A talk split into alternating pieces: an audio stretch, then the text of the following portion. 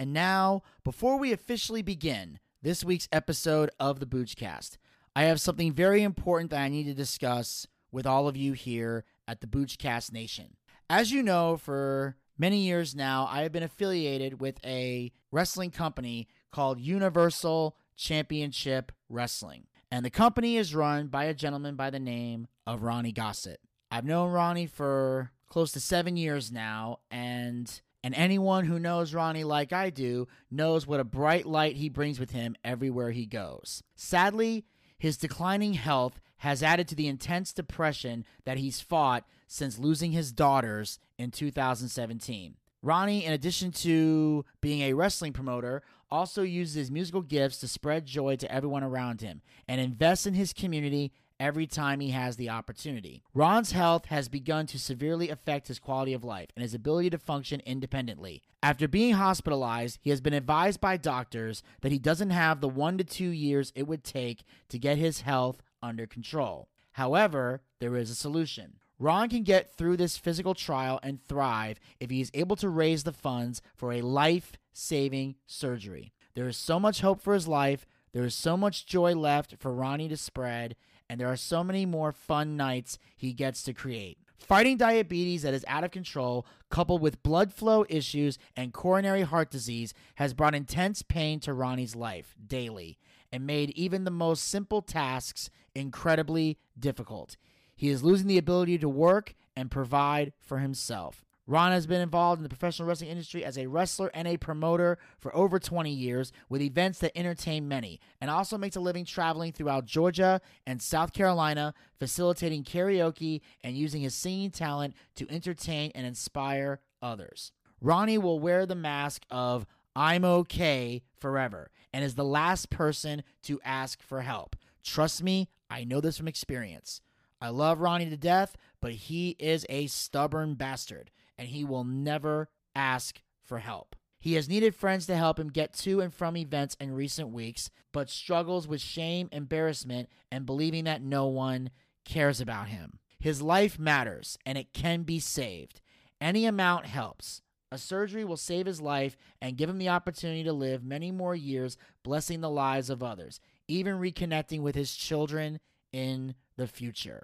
And that is why I'm encouraging everyone to go to the GoFundMe page that we have on our Boochcast Facebook page and donate whatever amount you can to help him raise the money he needs for this life saving surgery. The goal is to raise $15,000. Now, as I mentioned before, every little bit helps. So you're not required, obviously, to donate thousands of dollars if you don't have that kind of money to throw around. But every little bit that you can give helps. And just to show how serious I am about this, I personally, Vinny Bucci, have donated $50 to the GoFundMe campaign. And I'm doing it for two reasons. One, because I consider Ronnie a dear friend in addition to a coworker, and I desperately want him to get better. But the other reason is to show all of you, the Boochcast Nation, that I always practice what I preach. And the one thing that I always preach to you guys is that I never, ever, ever, under any circumstances, ask any of you to donate money to any cause that I myself am not willing to donate to. So go to gofundme.com slash saving Ron's life. I will have links to this on the Boochcast Facebook and Twitter page for you guys to easily access and donate whatever amount you can. Every little bit helps no matter what it is. Don't feel like if you're donating a small amount, you're not contributing. You are helping us to reach this goal. Let's help Ronnie get back on his feet and get him the life saving surgery he needs to thrive and provide and live a long and happy life.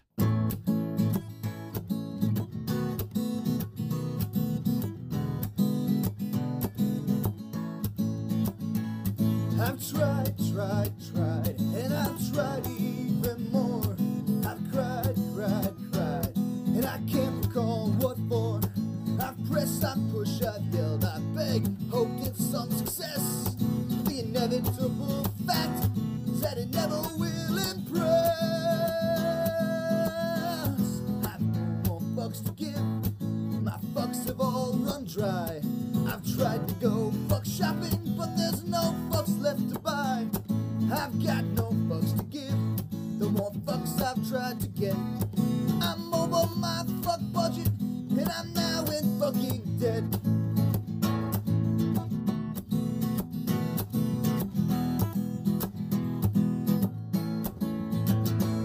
Well, I strive, strive, strive to get everything done. I've played by all the rules, and I've very rarely won. I've smiled, I've charmed, I've grinned, I've laughed, alas, no avail.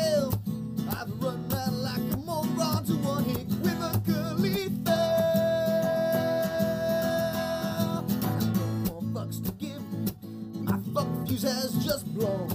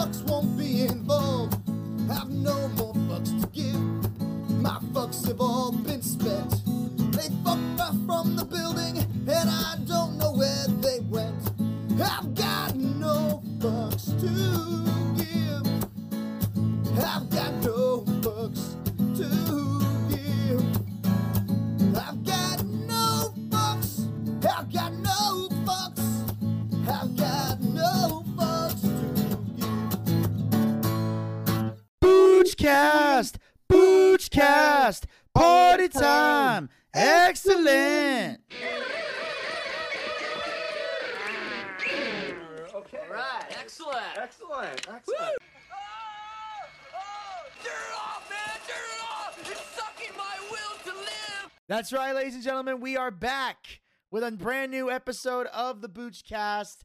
Party on, Vinny. Party on, Elvis. Uh, this week's episode, you know, I've had so much going on. I have not been able to think of a title for this week. I, I don't have one. I'm kind of stuck. Elvis, you got a title? Um. Uh, yeah, I got a good one. It's called. Um. It's called Zach's Red Pube.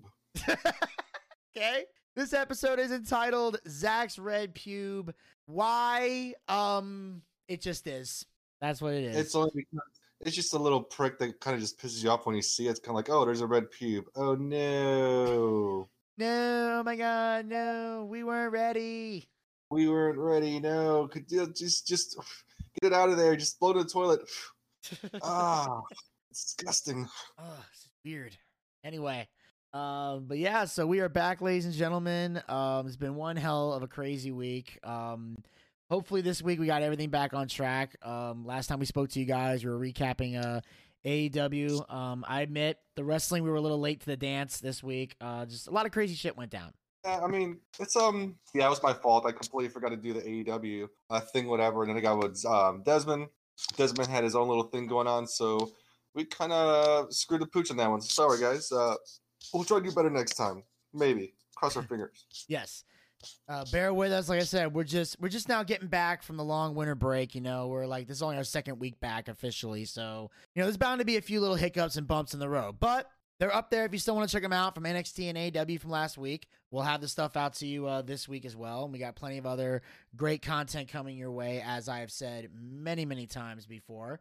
In fact, uh, just just this weekend, I was just finishing up uh, getting the uh, the last episodes of Dark Side of the Ring out uh, before May sixth. So uh, this week you'll definitely hear the uh, the slap heard round the world with uh, Doctor D and John Stossel. That's gonna come out. Which, should be which Oh, is going to be amazing. Oh yeah, it's gonna be amazing. Uh, we have um, and then of course uh, the Herb Abrams and the UWF. Uh, at the time that we're taping this, I'm just about done with that.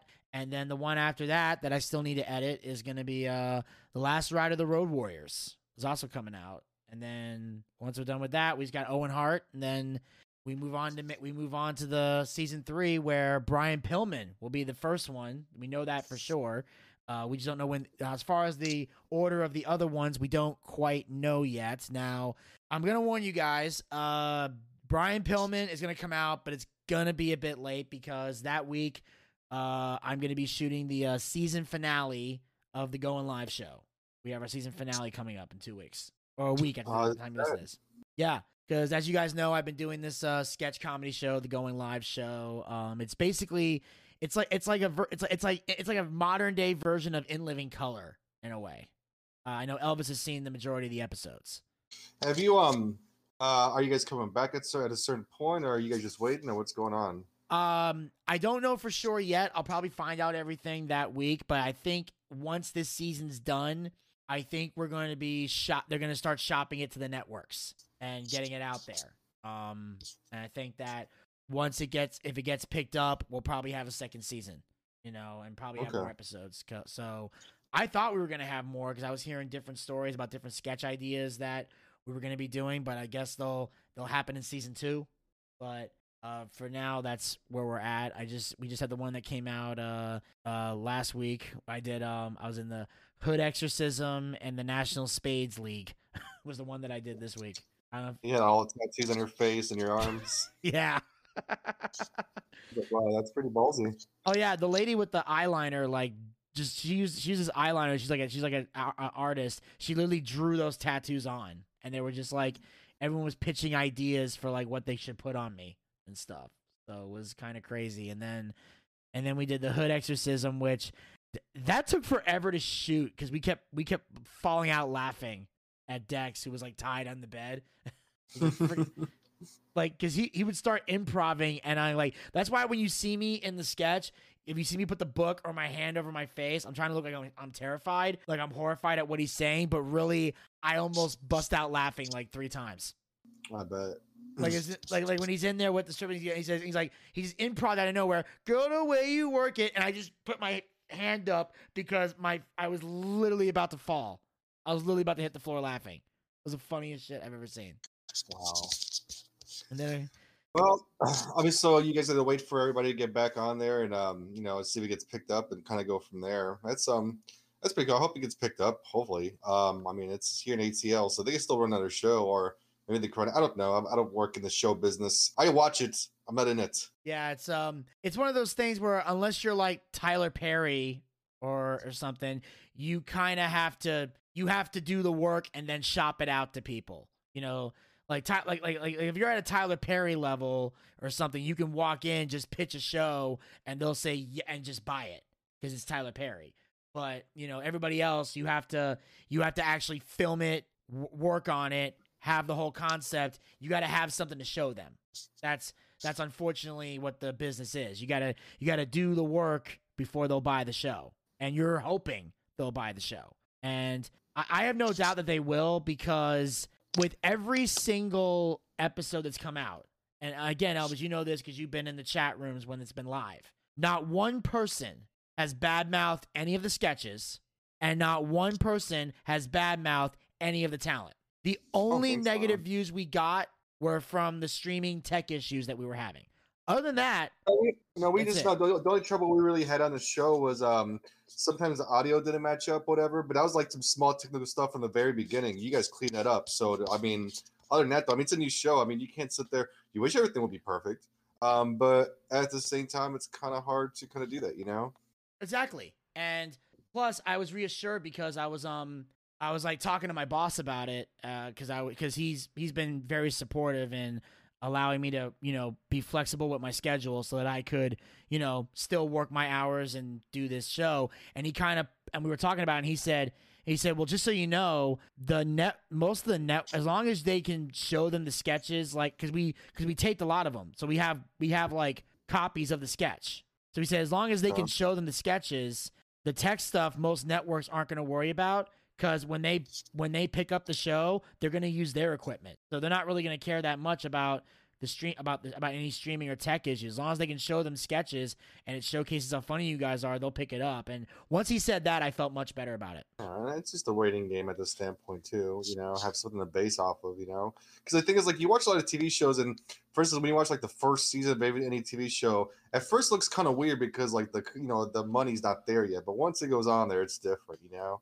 Yeah. Plus, you're plus you're developing the characters and you're getting to know everybody. So it's really like an awkward like like if you like if you watch like the last season of a show, any TV show, and then you decide one day you're gonna binge again, like you go back and watch the first season, you see the difference in every character. You see the behavior's different, the delivery of the lines is different.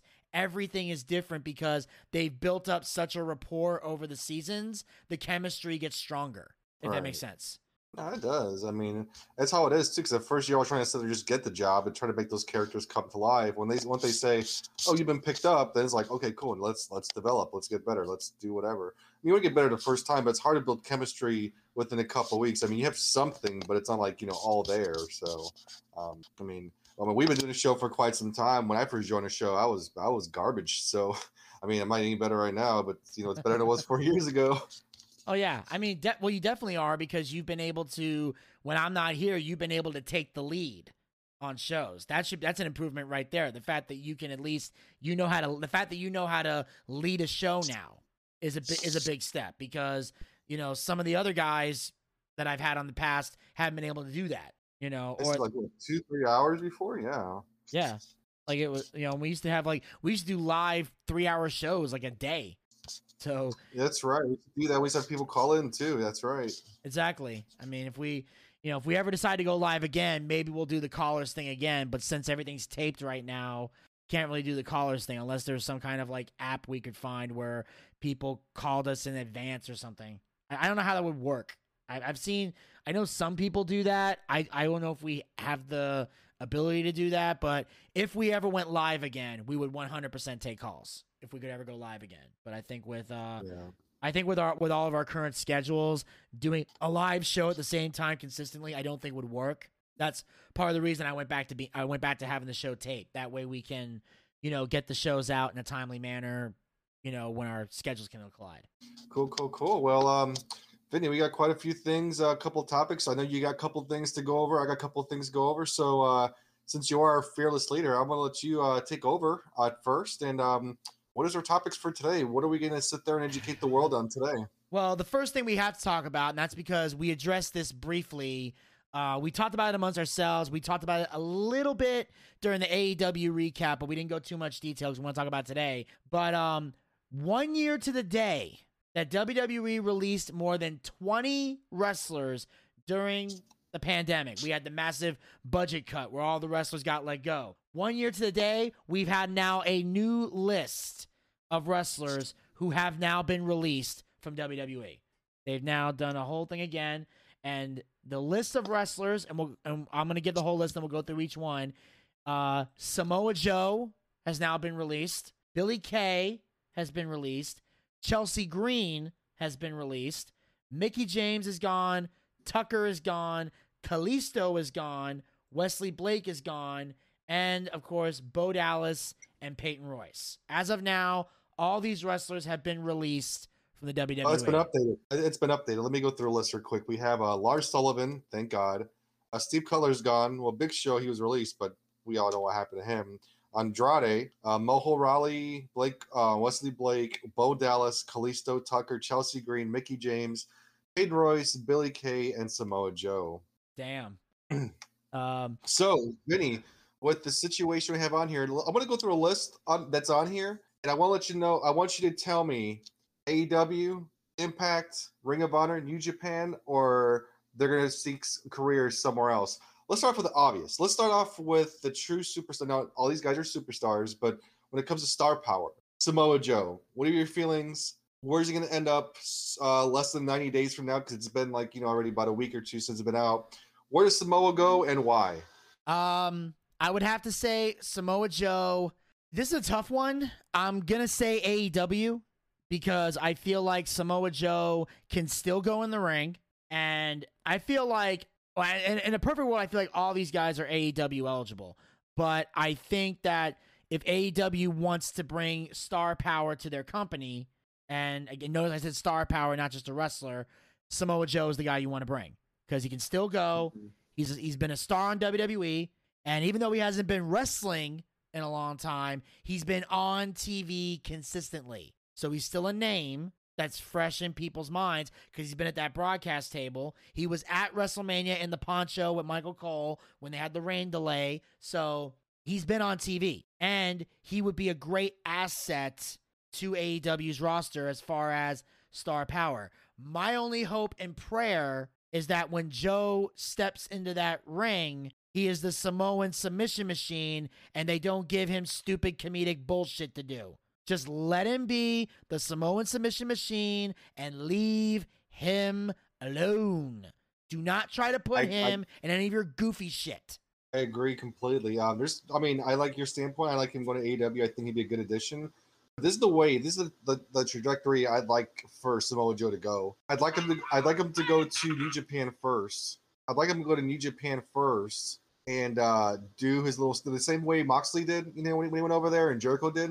I like I'd like Samoa Joe to get some notoriety somewhere else and just be like the Samoan submission machine. You're absolutely right. But then from there, I'm kind of torn because man, I think he'd be great in AEW. But I mean, it's kind of hard because I'd love him to go back to Ring of Honor because that's where he made his notoriety. But if he was to go to AEW, he would be killer. I don't know who could touch him then. I don't know who would be able to touch Samoa Joe over there. And it could be a big change. And I don't think he's gonna do anything comedic. If he's if he's the one who's in charge of his own destiny, especially in AEW, I just don't know. I mean, I can see him feuding with Rusev since Rusev's on his killer new thing, whatever. So I think yeah, you're right. AEW might be a good fit. But I like I like him to go to New Japan first and make some waves across the sea and make him reach over here. So when he does come over here, you, you hear the rumblings, you watch the videos from New Japan, and then make his way back to the United States and just torture, kill, and massacre everybody in AEW. Absolutely. Okay, so uh who's the next who's the next person on the list? The next one I'm gonna do, uh, I'm gonna do a double. I'm gonna have uh, Billie Kate and Peyton Royce. With Peyton Royce, I would probably put her in AEW. And the reason I would put her in AEW is because right now uh, she's currently dating Shawn Spears, for those who may not know. And so it'd be, it'd be, a, it'd be a, a more fitting place for her to go. That way they have the same schedule, they can travel together, it's less drama, you know. So from a relationship standpoint, I would definitely go that route. Plus, we have seen a dramatic change with the women's division. And, you know, Elvis, you and I have said from the get go with AEW, and when we went to the live show last February, everybody that was waiting in line agreed with us 100%. So we know we're right about this that the women's division was their weakest link. It's been the worst thing about AEW. The tag team division was their bread and butter, best thing on the TV. They had the best tag team division, but the worst women's division. But with the with the match with the you know, Thunder Rosa and Pay- and uh, Britt Baker, and with what we saw with Tay Conti and Shida, we now see great growth in the women's division. They need women who can wrestle and can work and can talk, and Peyton Royce has proven that time and time again. She's always been the better worker, which is why when the Iconics broke up, I wanted them to strap a rocket ship to her back, and the fact that WWE didn't do that was stupid on their part. Now, as far as Billie Kay goes, uh, I don't know if she should get a contract anywhere because she's terrible. But if I have to pick a promotion, I would probably pick. I would pick Ring of Honor, but I don't know how they. But they don't. They don't do much with the women there, so I don't really think that would be a good route for her. So I put her in Impact Wrestling because I feel like not a lot of people are watching Impact, except for the occasional AEW fans who like Kenny Omega. Uh, so but, but Impact's not getting a lot of attention, and also I feel like Impact's a good place for her to go to get better at her craft. She needs to get better at wrestling. She needs to get better at talking. I feel like Impact can provide that education for her. And once she get improves, maybe someday she could come to AEW. Maybe WWE might bring her back one day. But I feel like that's the route she needs to go. Peyton needs to go to AEW. I would put Billie Kay in Impact. Yeah, I mean, I kind of see that too. I mean, Impact's got a good women's division. I know you haven't been watching Impact for a while, Um, but Impact's been really good. The women's division's really good too. Um, um, I can see two ways: Peyton Royce, AEW, obviously. I can see Billie Kay and Peyton Royce all joining Impact. Um, I think it would probably be a good transition. So those are my two picks on there. Um, Peyton Royce over to AEW, or if you're going to take both of them as a duo, I'll put both of them on Impact. You know, and literally just make an Impact going in there. So Absolutely. Okay, so what's the next one? uh, we got Mickie James and Chelsea Green. Ooh. Okay. First of all, why has Mickie James been released? Fascinate that why? Like you you can't tell me it's because she's too old. Why is it you have an incredibly talented woman who can educate the other women on the roster, is a mentor, and can work, and not only that, deserves a run with the title if for no other reason than to put star power behind your belt. Mickie James, it's a this is a good one because um again I'm gonna say Mickie James I sent her to AEW because she again can be a woman that you got if you're gonna send her though you got to put the AEW Women's Title on Mickie James. You cannot have her on that roster and not have her have that belt because she, again it puts a legend, it puts iconic star power behind your title. Like I said, they've had three champions thus far. And as talented as Hikaru Shida is, she's not a legend. She's not a star. You need, we need a star to put on that belt. And Rio sure as hell wasn't a star. Uh, Nyla Rose, and not her either. Um, if anything, she put bad publicity with that belt. But I feel like we need a star for your women's division. You don't have a legend in that division. Mickie James can be that legend, and she can also mentor and educate these other women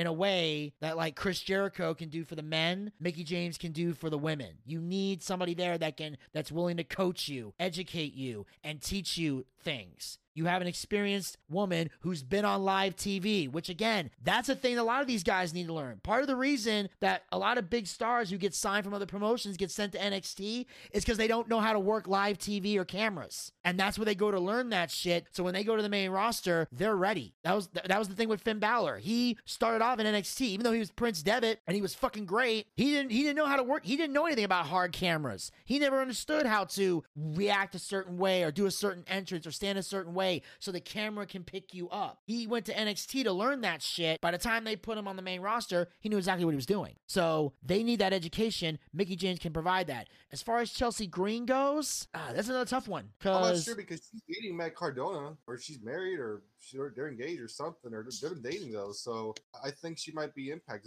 abound. You know? who, Mickie? No, no, no, Mickie. No, sorry, no, Chelsea Green. Sorry. Oh, okay. Because I hadn't said Chelsea Green, but yeah, she might go back to Impact. I know she did great down there. She was like uh, Laurel Van Ness, I think her name was. She was she was the Twisted Bride after she got dumped uh, by the Blade of all people.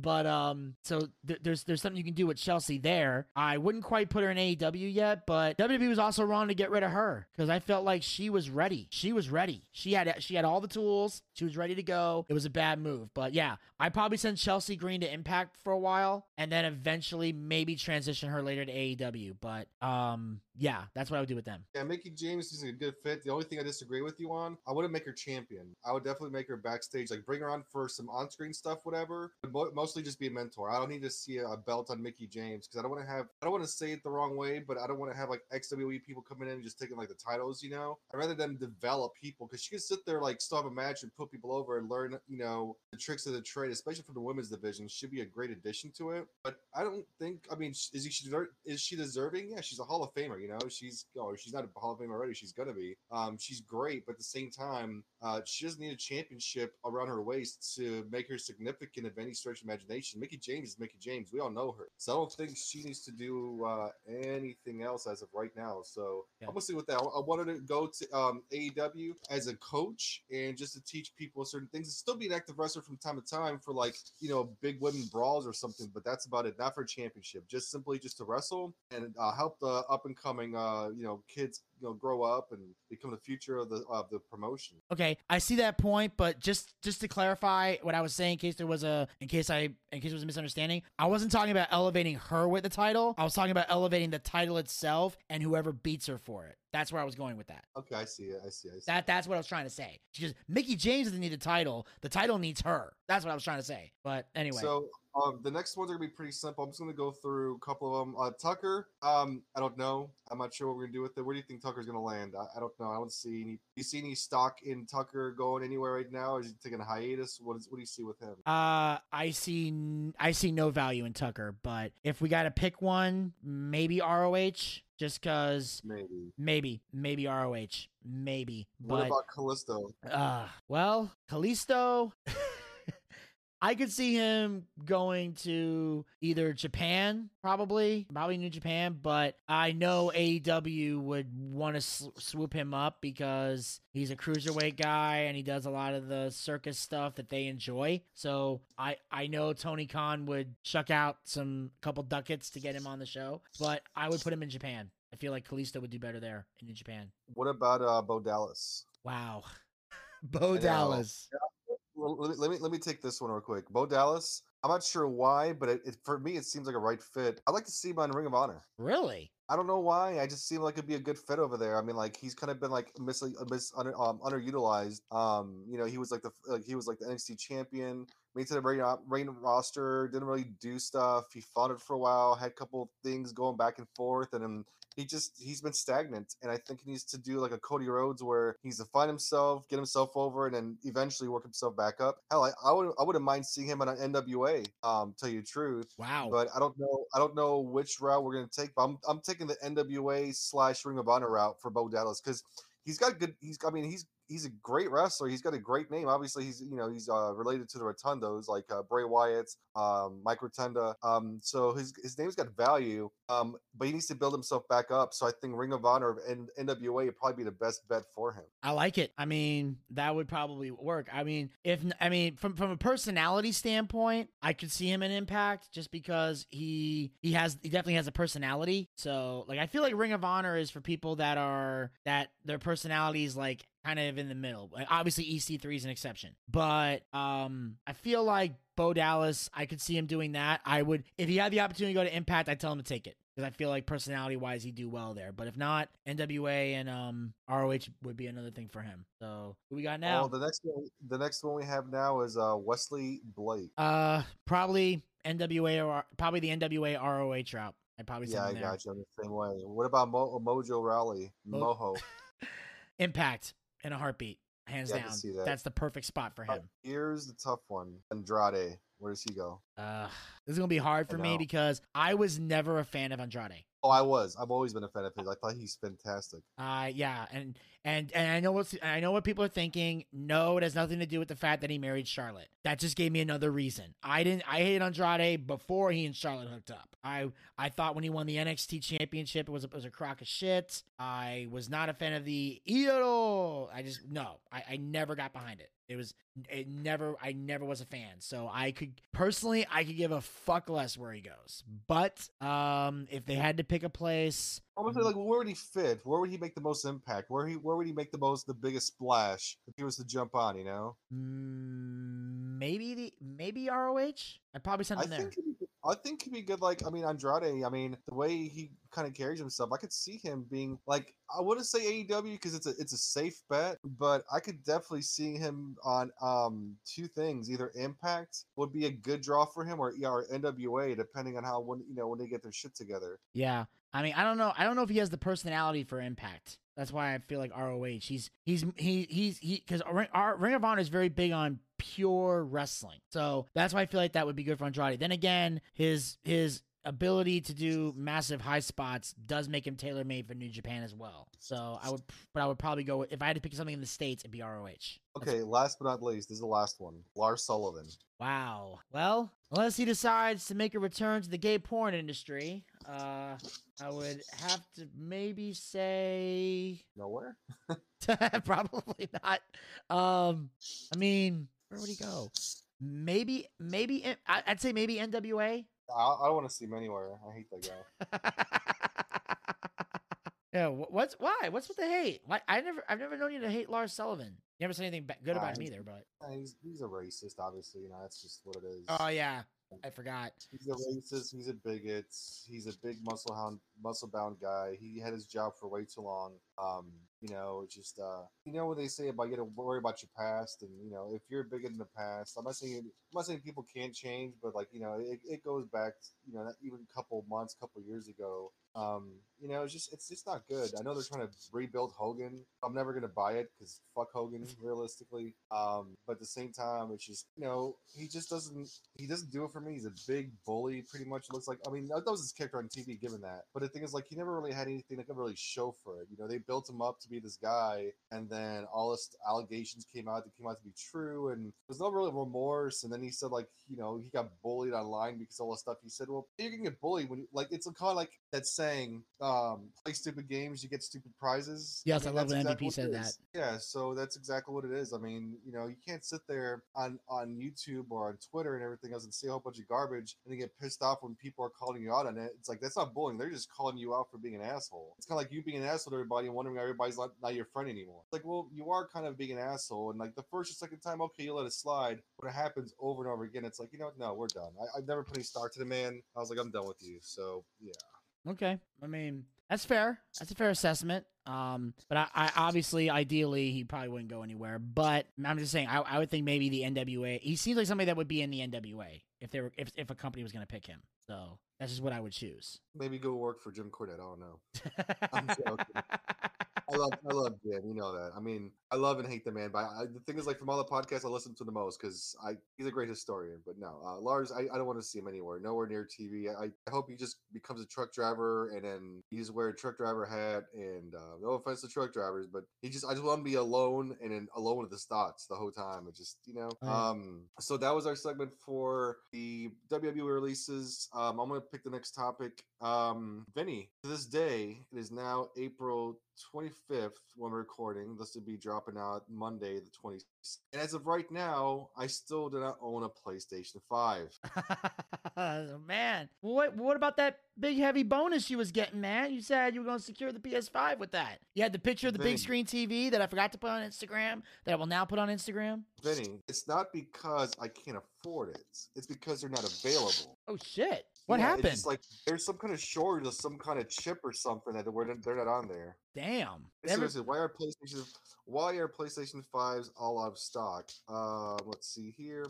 Part of the reason is, is for the shortage of the components for the console that are in short supply. Um, it, there's some kind of part inside of that runs the PlayStation 5. So if you got it when it first came out, you have them. Vinny, I would, I, and, the listeners also, the people who are listening to us live right now, if you want to take just a couple minutes and pause the, the podcast, we won't know it. Look up on GameStop, look up on Walmart, look up on Targets, look up on any online store, Fry's, whatever you want to do. You cannot secure a PlayStation 5. Hell, but the thing is, maybe you can, but it'll be like a thousand two hundred dollars, and I'm not going to shell out like uh, twice and a half the amount of money for a PlayStation 5. It's not that important to me. Yeah, I'm actually reading something right here um, on Screen Rant. It says PS5 stock shortage may end, according to PlayStation CEO, that says increasing PlayStation 5 stock to end the console shortage is something Sony Interactive Entertainment CEO Jim Ryan says the company is actively working on achieving this year. Along with the Xbox Series XS, the console has been in incredibly short supply in the six months of its launch, meaning demand for the PS5 remains sky high. As new, likely platform exclusive games are on the horizon, players want to secure the new console in time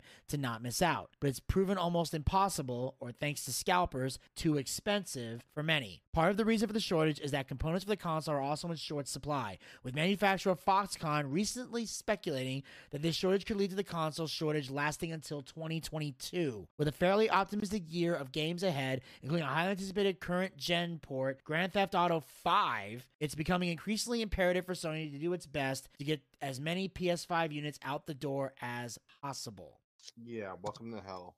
Yes, and furthermore, it's saying that uh, Jim Ryan noted in an interview with uh, Nikkei that Sony is working with its partners to try and increase production, hopefully allowing for more console production to alleviate the situation as soon as this year. Whether or not Sony will be able to succeed in that endeavor remains to be seen, but it's clear Sony wants consoles on shelves for the 2021 holiday season. Ryan also spoke about the company's bully, bullish efforts efforts to stack the PlayStation release schedule with more PS5 exclusive games. Despite recent reports suggest Sony may be taking less risks in first party. Although the although he said he, although he didn't detail what exclusives the firm is investing in, it's more likely third party exclusive deals like Final Fantasy uh I think that's 16. Whether or not any of these games will be revealed later this year remains to be seen. It seems unlikely that even Sony even if Sony can increase supply to a degree of ready availability for everyone who has the means to buy one, but it would still be an improvement to at least increase supply to get enough degree that scalpers' stranglehold on the market is lessened. Given the rumors and speculation surrounding delays for games like God of War Ragnarok, perhaps a short console supply until 2022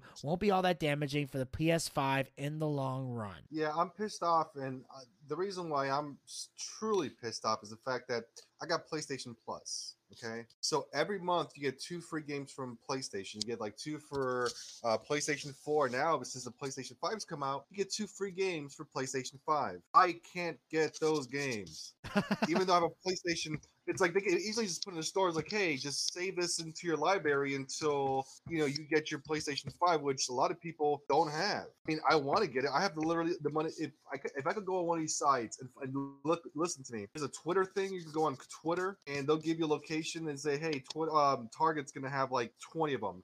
You're fighting 20 people across the United States, hell, even probably the world, trying to get it. There's no fucking way To gonna reach happen. higher, you have Yeah, I hear you, man. I did it once where it was on Target. I got one of those things where it says uh, PlayStation 5 are not available. I opened the app immediately, pressed the button, put it in my thing, whatever. The system glitched. When I went back in there, it was gone. Holy shit. I was like, oh, you know what? No, I'm done. This is bullshit.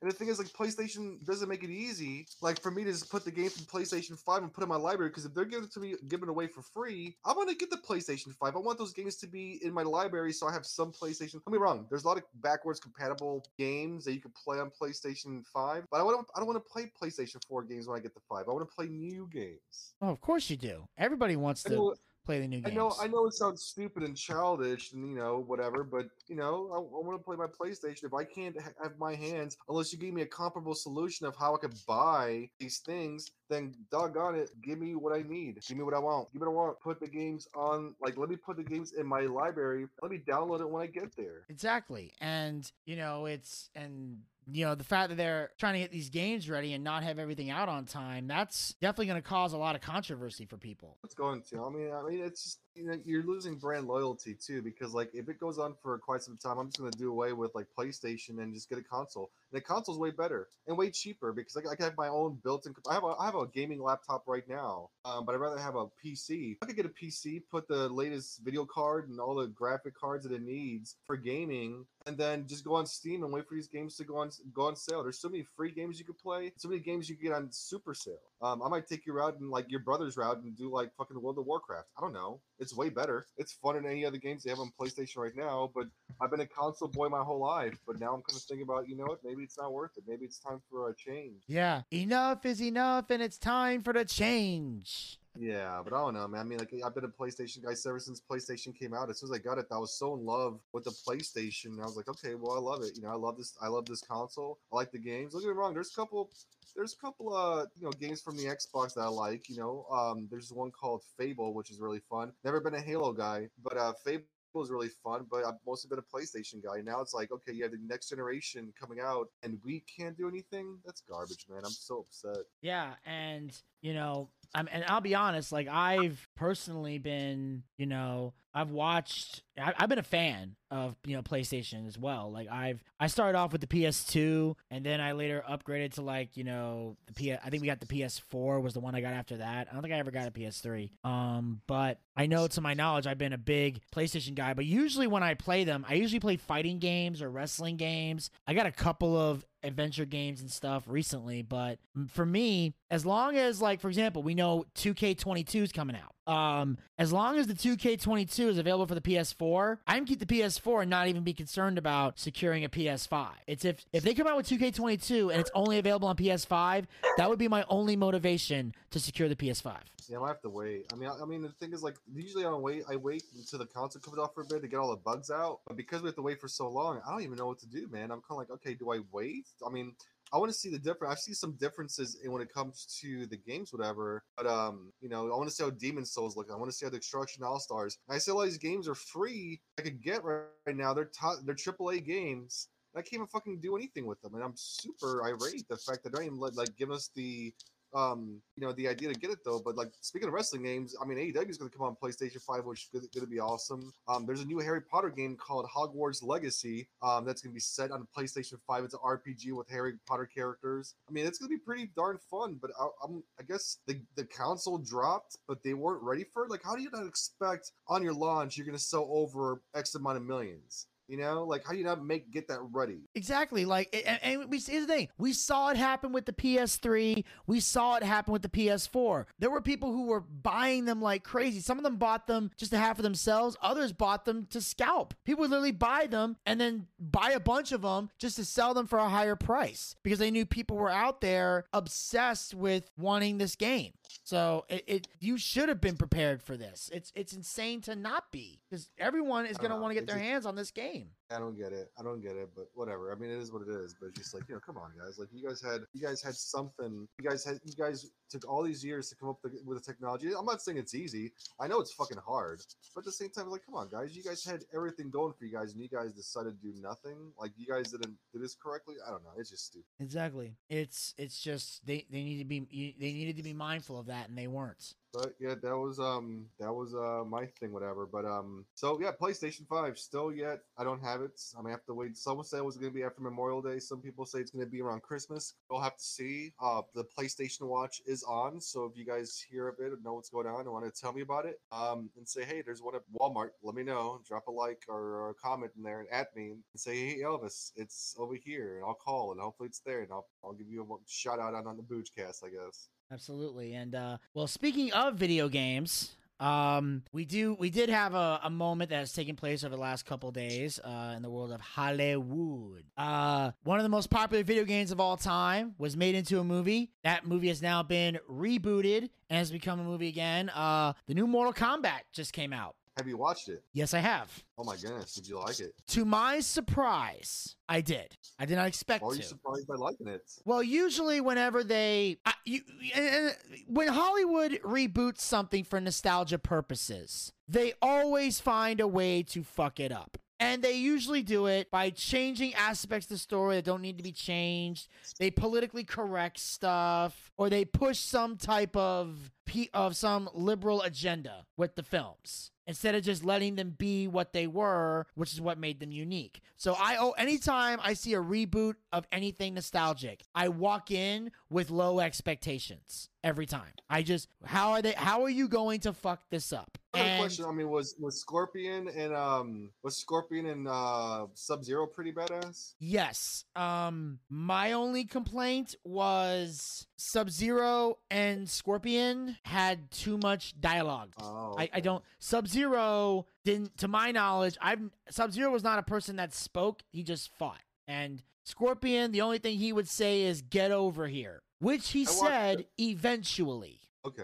But eh, but apparently I had to find out this is a this this is an origin film. And they apparently this is what Mortal Kombat did. And I'm not going to give anything away because I know I don't know Elvis. Have you seen it yet? I'm gonna watch it tonight. Actually, I'm gonna watch it after this podcast. Okay, good. I won't give too much away. Uh, but let's just say what ma- they did this movie with the intent on making a sequel. So there are plans to make a sequel. So they use this movie to set the tone. And once I understood that, I started to like it because um I'm a fan of Mortal Kombat and there's a lot of great characters in here. My favorite Mortal Kombat character of all time is Johnny Cage. I love Johnny Cage, and when I found out there was no Johnny Cage in this first Mortal Kombat, my immediately thought my immediate thought was, "Fuck this shit, I ain't watching." Desmond convinced me to watch this by telling me that there's an Easter egg in the film that indicates that Johnny Cage is in it. Going to be in the next one. And once I saw that, I was like, okay, now I get it. But I was like, you you can't have Mortal Kombat without Johnny Cage. There's certain there are certain people you have to have in a Mortal Kombat movie or it's not Mortal Kombat and Johnny Cage is one of those people. It was like it was like in the X-Men movies when they killed off Cyclops. I'm like, that's it. I'm out. I didn't watch the rest of them. I'm out. I'm I'm officially out of this series. Fuck it all to death. That's that was my immediately thought to X Men the moment Cyclops died. Fuck it all to death. And if there had been no Johnny Cage, I would have said fuck this movie to death. But did you watch the Did you watch the animation movie that came out last year? Um, wait, what was it called? Mortal Kombat Legends: Scorpion's Revenge. It was like it was like. Remember I told you about those Warner Brother animation movies that they do so good on the on the DC movies, like uh, the Flash Paradox and uh, Gods Among Us or uh, Apocalypse War. Remember I told you about those uh, cartoons? They're adult themed because you don't, you don't want your kids to see it. Um, but they had a movie last year called Mortal Kombat Legends: Scorpion's Revenge. Dude, that thing was fucking brutal. yeah, I mean, so I'm gonna watch. brutal. I mean, I watched, I watched, I watched that last year when it came out. I was like, okay, well, it's Mortal Kombat. I'm like, you know what?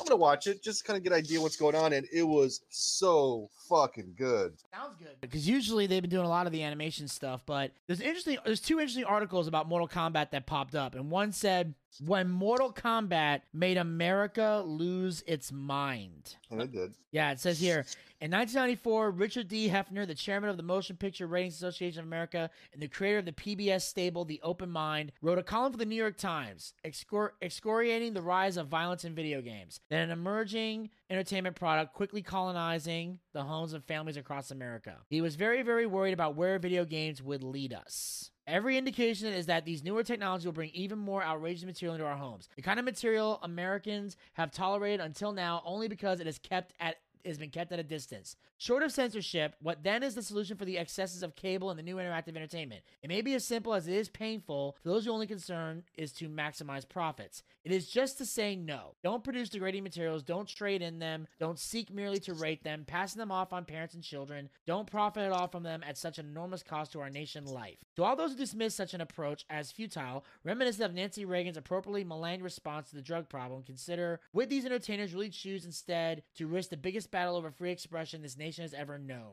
The social and psychological impact of violence in video games, Heffner insisted, was uncontrollable by the same industry rating systems that had worked for movies. The video game industry, if it continued down its current path, would impregnate the American spirit with a demon of censorship. This medium and the terrors it brings into the home was a threat to freedom of speech itself. This was the game he was talking about, by the way. And then it's showing, you know, all the fatalities in Mortal Kombat. Uh, Mortal Kombat 2, a massive arcade hit that was released for consoles and immediately became public enemy number one among pearl clutching moralizers, worried that an extraordinarily stupid, nihilistic, tongue in cheek fighting game would mass brainwash them into becoming barehanded boxing, spine extracting deviants. Our kids don't model their conduct after Raiden, and the terrors of video games violence didn't transform us into Gilead. Strangely enough, Mortal Kombat is not even one of the more violent video games that springs to mind. In fact, this weekend, Warner Bros. and HBO will be releasing a new Mortal Kombat movie. We already talked about that. If you went back in time and told people that a gory Mortal Kombat movie would be made someday, they would be shocked because in 1993, Mortal Kombat seemed like it was going to destroy civilization. Just ask Joe Lieberman, who said on the floor of the Senate, like the Grinch who stole Christmas, these violent video games threaten to rob this particular holiday season of a spirit of goodwill. Lieberman, a hack senator who never found a censorship related crusade he couldn't get behind, commissioned a Senate hearing on violence in video games around the time that Mortal Kombat 2 came to home consoles. After being the biggest coin op arcade game for a year, but in anticipation of Mortal Monday, Sega had already opted to self regulate and institute a rating system, the bare bones of which remain in place to this day. While Nintendo was already known for the strict regulation of violence on their platform, this made the hearings an outlet for Lieberman and other senators to spew fear mongering evening news ready sound bites versus a constructive legislative exercise designed to craft policy. During the hearing, Lieberman fixates on an ad for Mortal Kombat, rated MA 13 for players ages 13 and up. Under the new rating system, wherein a nerd plays Mortal Kombat and becomes cool, insisting against all reason that this ad is actually aimed at children, since Lieberman is pretty sure that the kid in the ad is under 13. The kid doesn't look a day under 13. You can even hear in Lieberman's cracking voice the acknowledgement that this is a stretch. In one of the many discussions regarding Night Trap, a silly full motion video game and slasher movie satire that was released for the Sega CD, I forgot about that system, Lieberman asked Sega of America president Bill White, who comes in for most of the committee's grilling, if he thought the game was suitable for children. White says no, but that adults also play video games. The senators don't buy it. Also, not buying it was Nintendo of America president Howard Lincoln, who saw his company as a family friendly. When Night Trap came up, he insisted that the game would never be released on Nintendo platform. Whoops. And accused White of ignoring demographic information he would have been made aware of as a former Nintendo employee. Nintendo took the middle road as far as Mortal Kombat was concerned. They did release the game for Super Nintendo, but insisted that blood be removed and the fatality sequences be pared down. Customers were mad that they received an inferior product, but it led Lincoln and the company, but it let Lincoln and the company avoid blame when the Senate came knocking. There's a reason they demolished Sega. The Mortal Kombat moral panic didn't take place in a vacuum. In the mid 90s, there was a sense that the entire culture was irredeemably soaked in violence and nihilism, whatever the fuck that means. Writing for the Times in 1994, critic David Brown tied Mortal Kombat's exploding frozen body kills to Y2K fears, Beavis and Butthead, and the burgeoning career of Quentin Tarantino. Some computer games like Mortal Kombat have gone so bloody that the video game industry, after a few strong hints from the government,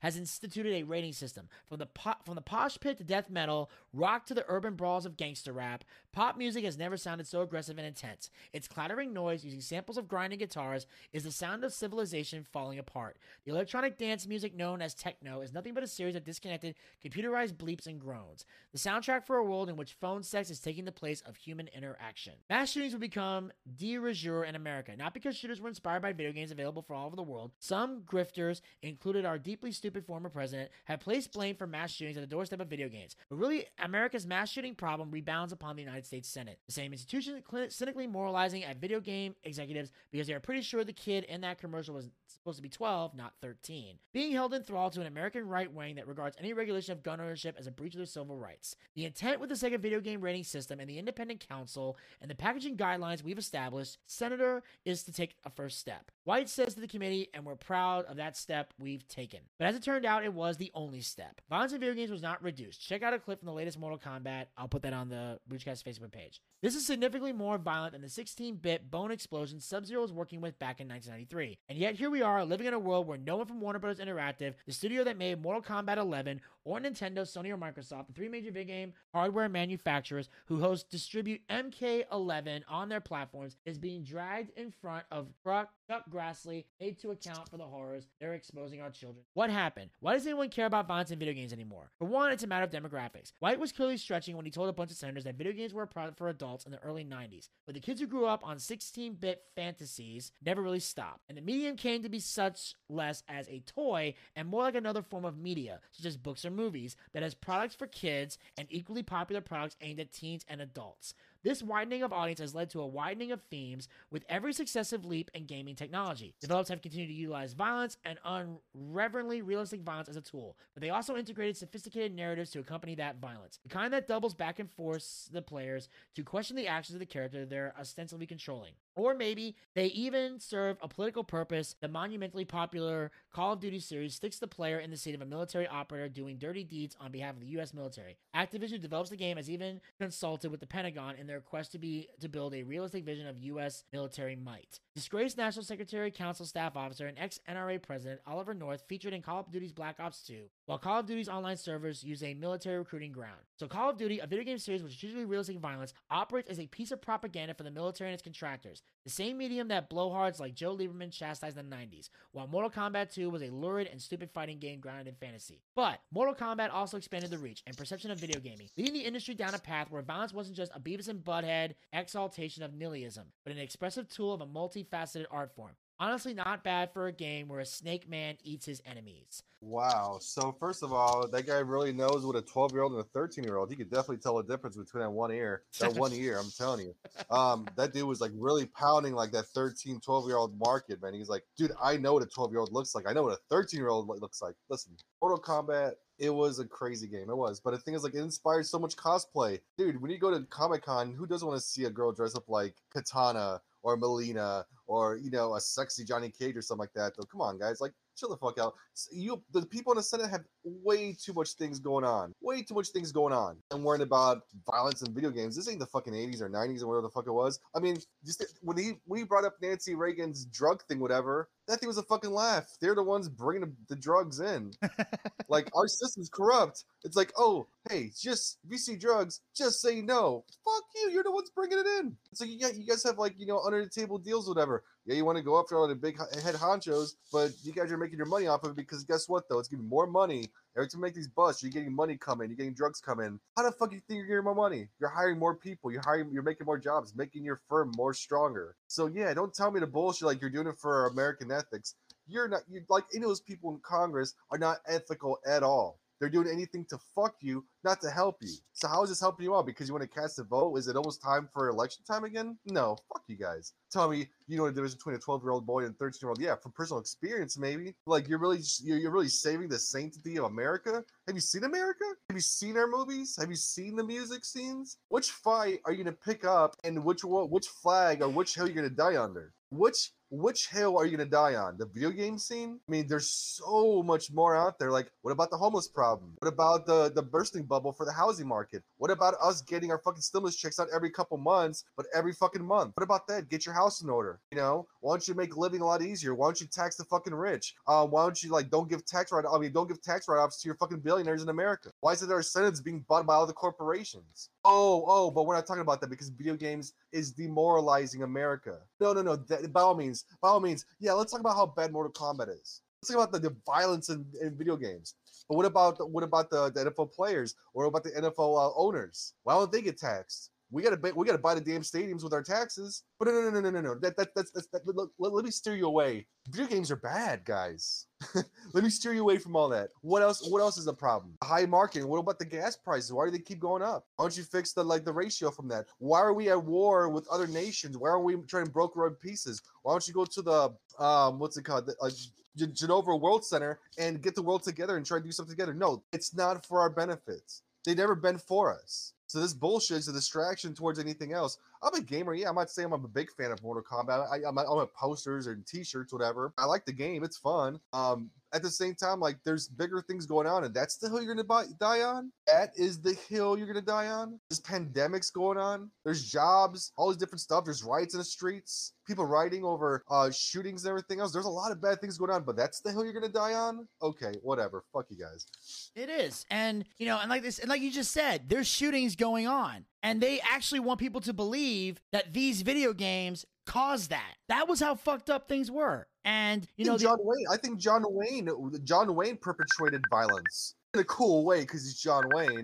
For all those old fuckers in Senate who used to watch John Wayne as a kid, yeah, I'm talking about your hero, John Wayne. He perpetrated violence on TV and slapping women around. How about that, old guy? Huh? Whatever, boomer. Don't give me your bullshit, you know? But it's like you're, you're gonna blame video games. I've been playing games since I was a kid. Since I played Atari. Yeah, I had I had ET, the world's worst game. That was my first game, ET. I haven't killed anybody yet. I'm crazy, and I have a lot of crazy friends, and we're still alive. We haven't killed anybody. I don't think GTA made me want to go to my neighbor's house, punch him in the face, take his keys out, and go for a joyride. Now, if you got stupid people out there who are going to do that, though, yeah, they might have been influenced but they could have been influenced from a movie. But what if they said I was watching Fast and Furious and I took off? Oh well, we got to cancel the Fast and Furious. Well, we can't. Why? Because The Rock's in it. He's amazing. Like you know, what hill are you gonna die on? Like people get inspiration from stupid things. Some people watch Jackass and do Jackass things. Some people watch videos with people playing violins and they learn to play violin. It's all about what the person wants to do. They're not. They might be inspired by these things, but I to see somebody going over there and cracking someone's skull and ripping their heart out. I don't see someone turn into a dragon and ripping their head off. That's not applicable. It's fake. It's fake. Video game is an escape. It's an escape. Like you're an Italian plumber hitting boxes that have money in it that have a star coming out of it. You take a mushroom and you grow ever so big. You tell me outside if I pick a dandelion, I can throw fireballs from my hands. Come on, get the fuck out of here. It's based on non-reality. And you're gonna sit there and say that these are inspiring different things? Well, fuck you. Then why would you why would you stop every rap video? Every everything that talks about prostitution or whoring or killing someone? Or let's you know what though, let's not do action movies anymore because it perpetrates that as well. You know, you can't have Arnold Schwarzenegger and uh Sylvester Stallone out there killing people or Jason Jason Statham. You know, you can't have uh The Rock coming out there and fighting monsters. You know, I mean, where does it stop? It's like they're picking, they're picking and choosing their own fucking narrative, and it's fucking ridiculous. It's stupid. People are dumb. Oh, and and and, and here's the one thing, and as and um, and I obviously the person who wrote this article, you know, obviously he's siding with us. The idea is stupid, but let me just point something else out, just to, just to let people know this is a this is strictly a politician thing. This ain't a Republican thing or a Democrat thing, and I can prove it. Because yes, obviously at one point Trump was talking a lot about video game violence,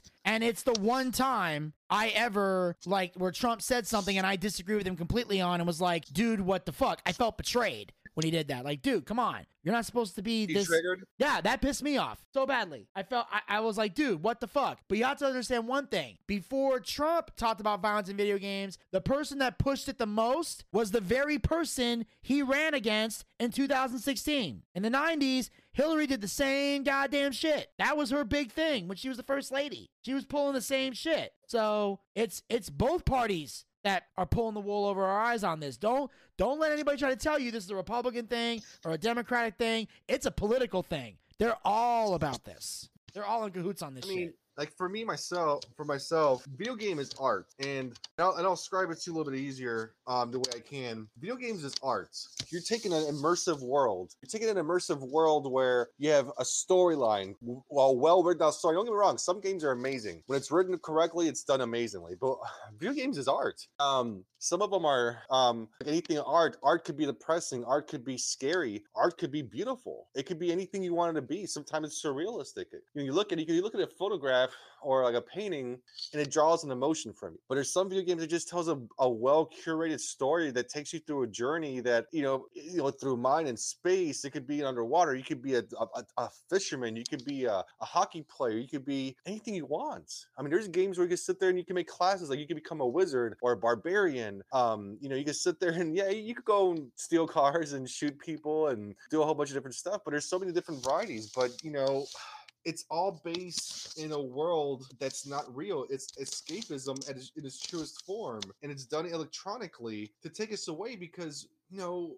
we live in this world where we have to wake up, we have to go to work, we have to pay bills, we have to pay taxes. Um, you know, we, we have to survive day in day out. I mean, some people are just a paycheck away from being unemployed or being homeless. You know, some people have better lives than others, but you know, for the people who are not rich, for the people who are not doing well, video games are sometimes just an escape to get you away from reality. Like for instance, I work, you know, I work as an adjuster. I go look at customers, and sometimes some customers are just plain rude and eh, and horrible, and some of them are great. But even if you work a straight day we have a good day, for me to unwind, it's when I come home and I play a game called uh, Watch Dogs, where you hack stuff and shoot things and try to take try to topple the government. Who would have thought? Um, but at the same time, like you know, that's my escapism. I don't sit there and indulge in heroin or do drugs or do all these stupid things, whatever. For me, I have a couple beers, I'll sit there and I'll play a racing game, or I'll play an old Mario game, or I'll do something. It's escapism in its truest form. I just feel like this person who's saying all these things is truly out of touch of what the younger generation's going on with. And he should probably be afraid of that because those people that he's triggering are going to turn against him. And those people might be potential voters.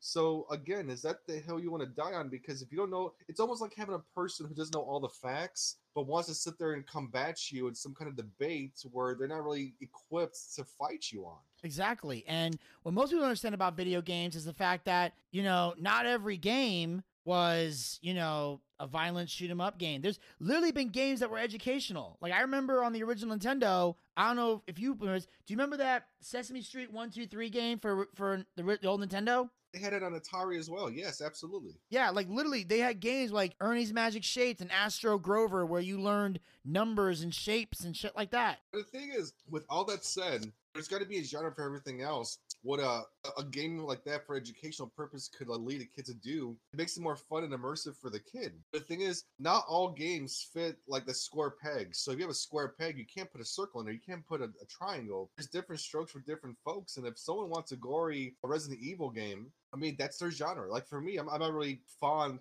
Like I like horror. Don't get me wrong, but it won't it won't be something I actively seek out. Um, I'm not really a Battlefield or I'm not really um a Call of Duty guy. I used to be a long time ago, but I just kind of fell out of love with the um with the genre. Um, only because you know one I was garbage, but at the same time, like even when I was good at it at the time when I was playing it, um, you know, it just became too repetitive. It became the same thing. I like playing single player games and it takes you on a journey, but it's like saying like, oh, we shouldn't do horror movies anymore because they're too scary. It's like, no, that's the whole point. Some people like being scared. Some people are not even scared by what that is. So you're telling me because of the select few who are too scared by it, you should stop making it? Come on now. Let's let's let's think with our heads. Don't be stupid. Exactly. And um and you know earlier I was talking about this and I know Elvis and I were as well that um you know we we we we're on a Mortal Kombat thing and I mentioned before about how Johnny Cage is going to be in the next one and apparently The Miz is throwing his hat in the ring and wants to play Johnny Cage in the next Mortal Kombat. I think he'd be great. I mean, I'm not sure about his kung fu, but uh, you know, his best friend uh, John Morrison, whatever. I mean, he's pretty. He does the parkour, he does all that stuff, whatever. So he could train with him. Um, because Miz kind of fits the bill if you think about it. Hollywood movie star, the A-lister. You know what I'm saying? Is the imaginary world. You know what I'm saying? Like he's a he's a star in his own head, and he's literally a living representation. If you think about it, because Johnny Cage in his mind, he's a superstar. Like everybody should kiss his feet, while everybody's like, "Oh, this fucking prick." That's that's the Miz. Like I never met him in person, but at the same time, like I would imagine, like, okay, well, that's pretty much the Miz's shtick his whole life. He was Johnny Cage in WWE. And you know what's weird? I'm looking at What? I'm looking at photos of I just googled Johnny Cage. I'm looking at photos of Johnny Cage and he does fit the description. I mean, Yeah. that's the sad I part. mean, I would, I would, I would, I would say anybody else. I- would, I would definitely say that if you, if you look it up online, I mean, it is. And the thing is, before I even saw that I think when you said it, I was like, yeah, it fits him correctly. He's got the sunglasses. I mean, he's gonna sign his own autograph. You know, he's gonna do like the whole dick punch thing, whatever. It makes sense. And I could see him doing it. I think he'd do a great job. Oh, even get him, even get him that like that um that belly tattoo that he has in part two or part three, whatever, that says Cage. yeah. I mean, it fits him with the whole douchebag hair slip back, whatever. It fits his persona perfect. Now he won't look like a natural representation from what it was in the game. But at the same time, we've had so many different characters who played Don Johnny Cage. And I'm not sure if I told you before, but did you know I actually met um remember Mortal Kombat 1, Johnny Cage? yes. I met that guy. I Mm. met him at a movie theater when I was watching Wayne's World 2 back in Chicago years ago. Really? I'm not sure what year Wayne's World 2 came out. I was with my friend Andy in Chicago, and um, I was sitting there, and you know, you know, before the movie starts, you had like the previews, but it was like before the previews. They had like, "Let's go out to the movies," you know, that whole thing. Um, I turn around and I see the motherfucker. I'm like, I looked at him. I looked at my friend Andy. I'm like, Andy, is that Johnny Cage? And then he looked at him too, and we started looking at him, and he sit there and he like waved at us, and I'm like, you Johnny Cage? He was like. Yeah, I'm like, dude, you're fucking awesome. You're one- of our favorites, whatever. He goes like, yeah, I think I thanks, man. I'm like, no, man, you're fucking awesome. Like we we just played that game the other day. He's like, all right, cool, I appreciate you. Make sure you play them all. I'm like, we're going to. The game's pretty awesome. Yeah, and yeah, I mean, I, I I just don't know how. I just don't know if Miz is. I don't know how. I don't think Miz is that great of an actor, but maybe he could prove me wrong in this. But I will say, from a physical standpoint, he does fit the bill, and I kind of. I kind of give give him that. You know, he's making it like you know he kind of makes a compelling case. I would definitely say so. I mean, we'll see. We'll see. Obviously, I mean, the only other person, I mean, um, in the in the cartoon movie that they had for that Scorpion movie, uh, um, I saw last year, uh, they did have Johnny Cage, and guess who did the voiceover for Johnny Cage? Who did? McHale Who? from the Soup. Oh my McHale. god! No way. Yeah, he was the voice of Johnny Cage in the cartoon. Yeah, it was pretty good. That is awesome. Yeah, yeah, yeah, yeah. That is cool. That is very cool. So interesting. That's uh, so yeah. So they're saying the Miz would make a great Johnny Cash. I mean Johnny Cage. Um, he's got a good shot at that. And apparently, apparently they're also doing a documentary on the Miz now, and they said it was like the WWE career that wasn't supposed to happen. And I was like, oh, something we agree on. Um, and then I saw it says from real world chump to WWE champ, the Miz is finally ready to be honest and raw. As he sat down to film a documentary about his WWE career, he decided that he was going to do something different. The persona the Parma, Ohio native honed over a nearly two decade television run wouldn't be the one he was going to be talking when the camera started rolling. Fans who had grown used to seeing The Miz on weekly WWE programming weren't going to see and hear the arrogant wrestling star they had seen for the past 16 years. For the first time ever, they would be getting just Mike. Really? This is the first time that I sat down for an interview and I said, you know what? Let's just make this real. I'm not going to entertain you. I'm not going to try too hard. I'm literally just going to answer questions honestly and raw and open. Just have a conversation with the camera. Miz told uh, Yah- Yah- Yahoo Entertainment. When I watched it back, I realized it was the first time I didn't feel the Miz once. It was just me talking to the camera. It was crazy. So,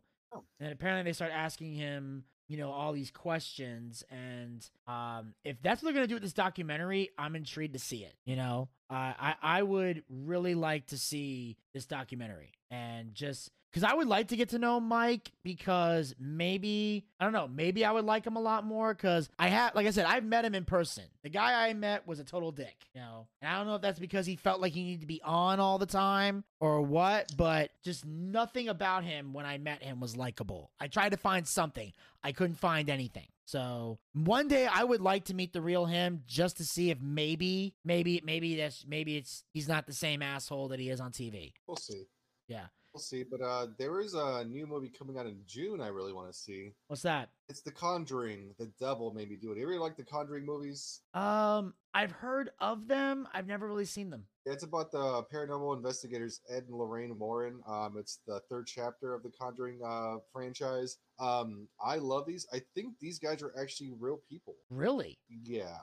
the Conjuring. Um, okay. The Conjuring. Do yourself a favor and watch it, man. It's it's really damn good. Yeah, the devil made me do it. Uh, fat, and I know we talked before about about the Fast series. Uh, I know Fast Nine's coming out soon, and I'm not gonna lie, I, right. I kind of want to see this I- one. because it's got uh, Vin Diesel and it's got The Rock and it's got um holy shit, it's got uh he was there the whole time, but you couldn't see him. John Cena was on is on there. Yeah, yeah. The Rock's not in this one. Oh, he's not. No, because while they were filming this, uh, The Rock and Jason Statham were were filming the Hobbs and Shaw spinoff. Oh, So they weren't. So neither one of them is in this one. That was the whole. That's what. That's what started the whole uh, feud with The Rock and uh, Tyrese Gibson. Like, Okay, like Tyrese felt that The Rock was a bit like you know, like you know, like on the show they talk a lot about in the movie they talk a lot about family. Well, apparently the Fast group became a family, and John Cena even said that when he walked on set there, he felt like he was walking into the WWE locker room for the first time back in 2002, where he didn't know if he would fit in with the group. He wasn't sure if anyone wanted him to be there, and they wanted to know if, if he took the franchise seriously and wasn't just trying to come in for a quick payday. And once he proved that he was willing to do what it took to make the film work, John, the the the, the Fast family accepted John Cena. And apparently, The Rock and Vin Diesel had a lot of creative differences and they weren't getting along. When The Rock chose to do a spinoff, Tyrese saw it as uh, turning his back on the family. Wow, I can't wait for that. And also another John Cena movie coming out this year, The Suicide Squad.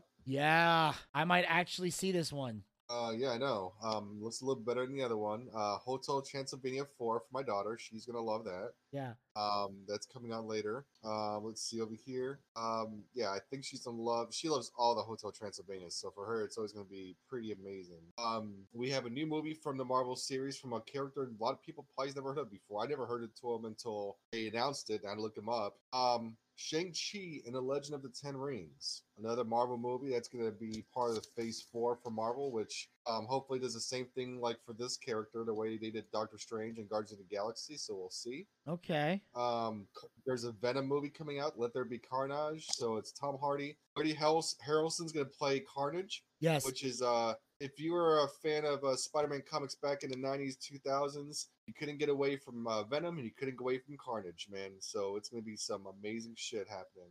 yeah, I know. Zach has not shut up about Woody Harrelson playing Carnage. Like he lives for this Uh, shit. And uh I didn't know this came out, but I'm gonna bring it up anyway. They made a movie called Dune. Have you ever seen the original Dune movie? It's a science science fiction movie. Dune? D U N E. Yeah, it's an Uh, old movie. No, Well, I have not. made it. So I'm not sure if it's out or not. It says it was supposed to be out in October 2020, but it, I still haven't seen it. haven't seen it make waves on it though. But I think I'm gonna check it out. Actually, no, it's coming out October 2021. It was supposed to be out like a couple months ago, but they had to because of the global pandemic that to cut it back. But do yourself a favor and watch Dune. It's a good one. Uh, they're remaking it, hopefully with better graphics. Looks better. I mean, it still held the, the test of time, but nonetheless. And uh, wow, another Marvel movie in 2022, Morbius. One of the various um, villains of Spider-Man has his own movie coming out, played by Jared Leto. Jared Leto is playing Morbius. Yep. Oh my awesome. god. So he plays a Joker in DC. And he plays Morbius in Spider-Man. So that's awesome. Oh, and he fucked up the Joker, so let's see how he does with Morbius. No, he didn't. You didn't see the last couple minutes of the Snyder Cut. no, but I I did see his performance in Suicide Squad and Suicide Squad was horrible, though. That can't was that yeah, but he was part of the reason it was horrible cuz he was just it, it was just all 50 shades of messed up. And also, did you know Cena has a whole TV show coming out which of devoted to just Peacemaker? Oh, That's why he wasn't at WrestleMania this year because he was in he was, he was in Vancouver filming the series. So and he, so because of tra- international travel restrictions, he was not able to attend WrestleMania, be part of WrestleMania this year. But that was why he was off filming Peacemaker. ooh, here's a good one. December seventeenth. You and I are gonna watch this. Spider-Man: No Way Home. Have you watched any of the Tom Holland Spider-Man movies? Absolutely not. I fucking hate you. We should stop this podcast right now. I didn't even watch the Andrew Garfield one. To me, Tobey Maguire will always be Spider Man. It was wrong to recast him. Oh my god. Well, guys, that was the podcast. Hope you guys enjoyed today's show. It's fuck you, Vinny. That's why. what? Tobey was a perfect Spider-Man. Why did you have to recast him? Was the studio too cheap to pay him? Because the direction the movie was going was fucking garbage, and then Tom Holland's the best one we've had so far. Don't get me wrong, I grew up at a time with Tobey. Same thing with Andrew, but uh, Tom Holland's the best one so far, storyline wise and everything. So um, I'm gonna skip through that one because you're an asshole. Um, and then when you watch it, we can talk later. But uh, you need to watch it first and hold your reserves until then. But here's a movie I think we all can say we've been waiting for. It's years in the making. It comes at the end of December, and I'm talking about The Matrix Four. Yes. Oh, we totally got to see this one. I think we I think we talked about this on the sequel thing that we talked about a while back. Yeah, back. but the thing is, like, it was supposed to come out April first, twenty twenty two, but they're actually dropping it off on December twenty second on twenty twenty one. So by the end of the year, oh yeah, we totally we definitely have to go see this one. That that's one we definitely have to see. Absolutely. Amen to that. We got to see. Matrix 4. I I got to see that one cuz I'm intrigued to see how they're going to make this cuz Matrix 3 looked like it it looked like it ended the ser- the the, ser- the film series. So I don't know how they're going to bring it back. Oh my god. Oh my god. I'm gonna say something right now. I hope uh I hope this is true. Masters of the Universe reboots. Masters of the Universe. Masters of the Universe. You know what that is? He-Man. Oh right, He-Man, the Masters of the Universe. Mhm. At the Legion of Doom. Well, it's gonna happen. So there we go. All right. So that was movies I want to see. Who knows what else is gonna come out here? Um, they're making a whole bunch of these live action Disney movies. I'm not even get into it. I don't even want to talk about it. If you're asking about those movies, I will not talk about it. I'm just gonna say that Uh they're making Cinderella and Pinocchio, and I'm not watching either of those. No. what my daughter does. Oh god. She could cry all she wants. I'll put it on, but I'll leave the next room with my headphones on because I refuse to watch them. God, I can't. Dude, let- I, here's the thing. I, I, I got to tell this story because you brought this up. Here's how bad the Disney reboots have been. Now, I have not seen Lady and the Tramp, so I don't know how that went. I did see Aladdin. I did see The Lion King. I was talking to some of the cast members on the Going Live show. We were having a conversation. The Lion King's so bad, even black people hated it. Even black people thought that was garbage. I'm sorry, what was that? I said The Lion King, the live action Lion King. I didn't know they had one of those. You haven't seen it? Oh, Dude. I, I, I, don't, I don't even think I saw a commercial for it. Dude, it was horrible. It was fucking terrible. First of all, like, it's so weird. I just think like anything that's gonna be live action. I mean, even Beauty and the Beast. I mean, you had like um, what's her name from Harry Potter? Um, Emma Watson. Hermione, whatever her name is, her real name. Anyways, those live action movies just don't do it because you grew up with the cartoons. It just doesn't make sense for live action. Like you can't do it. I mean, I guess for me it doesn't make it doesn't make sense. It looks weird. It sounds like it looks fake and forced. It doesn't feel real. I guess it's cartoons, not real anyway. It's a cartoon, but those make this seem seem to make more sense. I would say they use like different graphics and try to revise it or color up or polish up a little bit or try a different style to see if it sticks. I mean, you're not really wasting anything. I mean, you're still gonna make some money off of it, but like making live action just doesn't work for him. I'm sorry. I mean, it's like you know, uh, when it comes to those animation movies, just stick with the originals. I mean, like maybe they have to do it for uh for purposes of real keeping the licensing for it. That's probably why they did it. But I mean, you know, Aladdin wasn't good. You know, Lady and Tramp. I mean, no one's gonna watch them. It's gonna be garbage. So let's just give it up. You know. Yeah, the problem is is that if it was done correctly, it could work. The problem is they take out a lot of the good. They they add stuff to the film that wasn't there before. That wasn't there before. And no, that's not a Beauty and the Beast joke. Um, and also they politically correct everything. They change stuff around, and none of it works. Like you had the Lion King. The lion showed no emotion. The acting was monotone. The songs got messed up and they were casting people that had no business being casted in the film eh, because it's a live action so everything's voice it's it, everything is voiceover but they felt that to politically correct it all 99% of the actors had to be black. And i'm like okay a lot of the original voice people are still alive and with the exception of Mufasa, you have recasted everyone,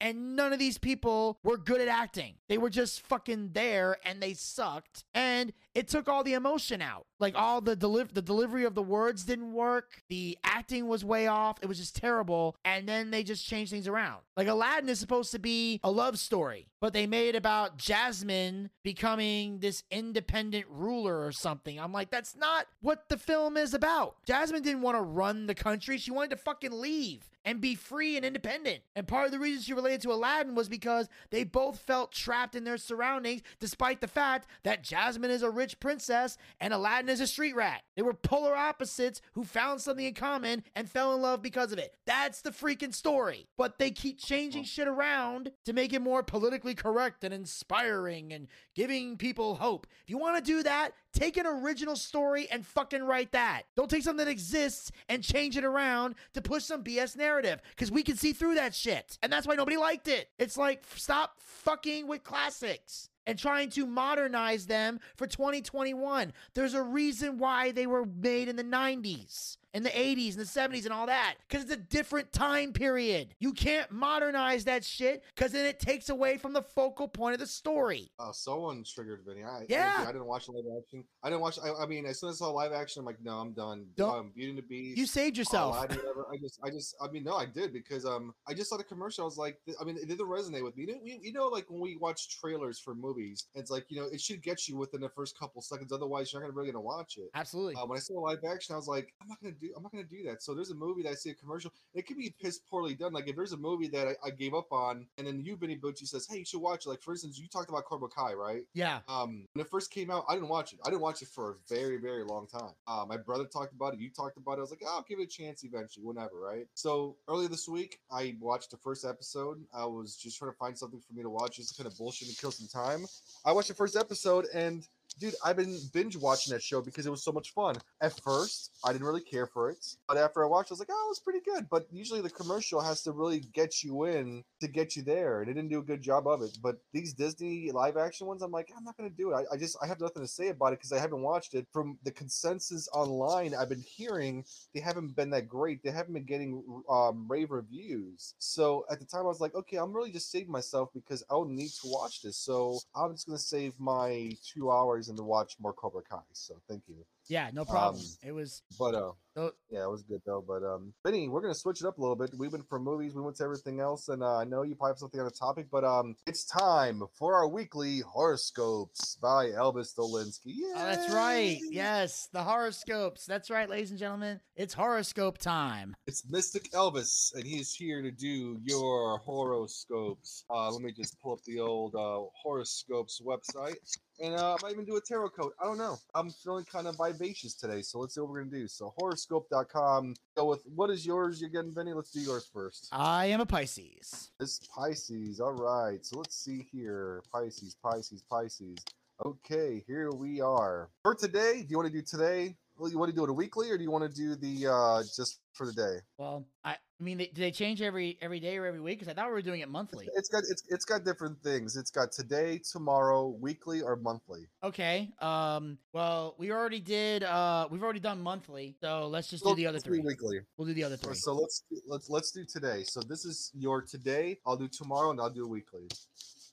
Vinny Bucci. In the year 2000, in the year 2000, great mystic Elvis predicts for you today. You've made it over the hump, Pisces. You move beyond the problems of the recent past and are entering a more peaceful phase. You will complete your projects at work, and your domestic life will be the picture of bliss and harmony. Enjoy this period of rest and relaxation. It will soon be followed by a period of intense longing requiring your total attention. That is for today. As for your tomorrow, Mystic Elvis says, You're in splendid shape today, Pisces. Did a fairy godmother conjure away all your little difficulties of the past few weeks? Question mark. Enjoy this moment of relief from your worries. As for your love life, some exciting opportunities may arise. Be on the lookout for them, and whatever you do, don't let them escape. And for your weekly, Galvez says, while slow and steady wins the race, strategy always plays a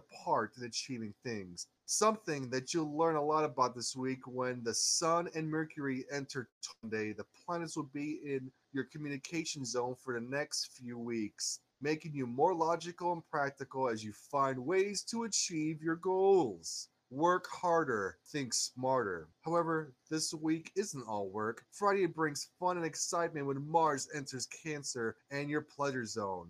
Will it be where will it be for the next 6 weeks? Falling in love is easy during this time, so take an emotional gamble if it feels right. Let your passion take the wheel, Pisces.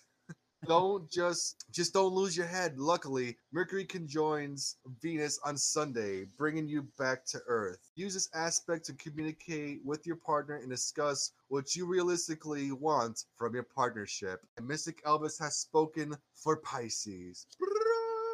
Well, all I can say is I'm gonna say something right now. This shit is real because it says Mystic you know knows. No, no, no. I'm saying I'm gonna prove it because it said you will create your, you will complete your projects in a timely manner. I and I've been editing videos all weekend, so that's that's a good thing to know that the videos will be out in time because I still got those videos I've been editing as well as podcasts and everything else. And then it also said that um you know your domestic life is gonna is gonna be different, and I'm like, but I'll get into that next week. I'll I'll save that precious little story for next week. Uh, but then of course they also said that you know things will get more intense at your work, and that's true because uh we have a client that's uh, being more demanding of what she of what she wants from us, and my boss has been on my case about it almost every day this week in a, in a productive way. So there's some truth to all that shit. Mystic Elvis knows all. And Yes. now it's time for the daily horoscope for Mystic Elvis's Capricorn horoscope for today. Your life certainly seems to revolve around human contact. You're an outgoing, cheerful, engaging conversationalist who enjoys bringing people together. Though lately you've been yearning to be alone, Capricorn. Don't ignore any urge you feel for solitude, even though it's an unusual need for you. It's still a valid one. Mystic Elvis predicts the future for tomorrow, radiant and glowing with happiness today. It is a refreshing change after the doom and gloom for the past few weeks. Apparently, decisions you've made worked out for the best, or even perhaps Perhaps you're in love? Question mark. In any case, Capricorn, it will be even easier than usual for you to communicate with others and share your joy. Let the good good times roll. And for the weekly, this week begins on a sensual and indulgent notes when the Sun and Mercury enter Taurus on Monday, letting you in your pleasure zone where you'll be in for the next couple weeks. This is an entertaining time because you'll be able to express yourself create uh, creatively without losing your head with wild ideas. Enjoy yourself. Don't be afraid to get a little, little physical. Romance continues to enter uh, Mars on Friday. Will where will it be with the next six weeks? Mars enters your partnership zone, encouraging you to seek a partner if you haven't already found one. However, be warned, this period could also unleash your competitive side. Stay calm, Capricorn. Be careful when Mercury squares Jupiter and Saturn in Aquarius on Sunday. This aspect could have you writing checks you can't cover. Don't promise to buy something or spend money until you're positive that you actually have the money. Okay. Uh, don't spend money. Okay, that's a check. I got that. I probably won't be spending money this week. That's good. Okay, that's good to know. But yeah, All right. Mystic Elvis has spoken.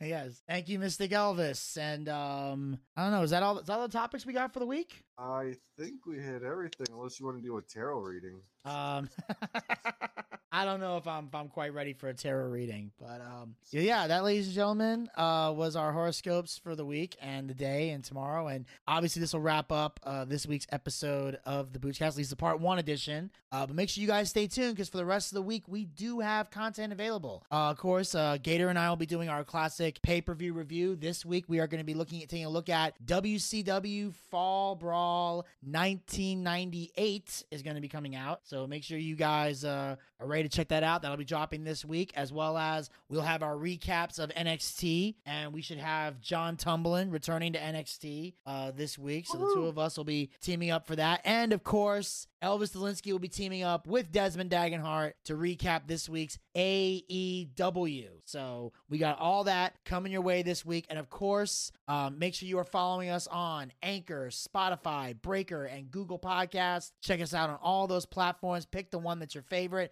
Follow us on all four if you like. And of course, like us on Facebook. Go to facebook.com slash the Boochcast. Check out all the archived episodes of the show, as well as the great content that we put up there. My recent episode of Complain Time has dropped. Uh, it's called uh, Twitch's Community Guidelines. Check it out. It's going to be a hell of a great time. Also, make sure you're following us on Twitter and Instagram at the Boochcast. Check out the latest tweets, photos, and videos. We'll put up Elvis's uh that big screen TV he bought a while back. We'll be sure to put that up there. Also on the Facebook page, we'll put some of these Mortal Kombat videos up there so you can see a little bit of what we were talking about. Uh, those will probably come out later in the week, so check those out. Also, we subscribe to the YouTube channel. As I said before, we got the new episodes of Boochcast Reviews Dark Side of the Ring coming out this week. We have the Slap Heard Round the World. We've got Herb Abrams and the UWF and the last ride of the Road Warriors. Those are going to be the videos coming out this week on the Boochcast YouTube channel. So make sure you guys subscribe. Check out all the other videos we got as well.